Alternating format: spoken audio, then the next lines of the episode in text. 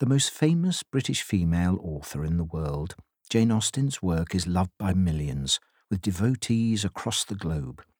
Her books have remained in print for over two centuries, with her most popular novel, Pride and Prejudice, selling 20 million copies alone. Austen was feted in her own era. The playwright, Richard Sheridan, said Pride and Prejudice was one of the cleverest things he'd ever read. Since their publication, almost all of Austen's stories have been adapted for film and TV, though this ITV production is the first ever of her last novel, Sanditon. Austen's life belies her genius. Born on the 16th of December 1775, during the heyday of the Georgian era, Jane's love of words began at a young age when she started writing to entertain her close family.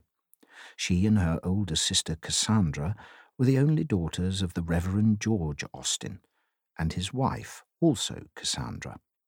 The girls had six brothers. Growing up, Jane was an avid and witty letter writer, penning an estimated 3,000 letters over the course of her life, a huge correspondence which was heavily edited and largely destroyed after her death by successive generations of the Austen family who wanted to protect her memory. The material that is left paints a relatively subdued picture of her as a well behaved spinster with only a few flashes of her caustic wit.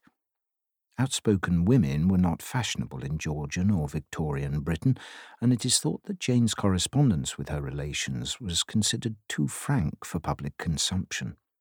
Today, fewer than 200 of her letters remain, and most of those have been edited so readers mainly know Jane's voice through her novels, which reveal her as a perceptive, funny, and often forthright woman. A friend of Jane's brother, Henry, declared her novels much too clever to have been the work of a woman, thus underestimating one of the Regency era's most brilliant minds.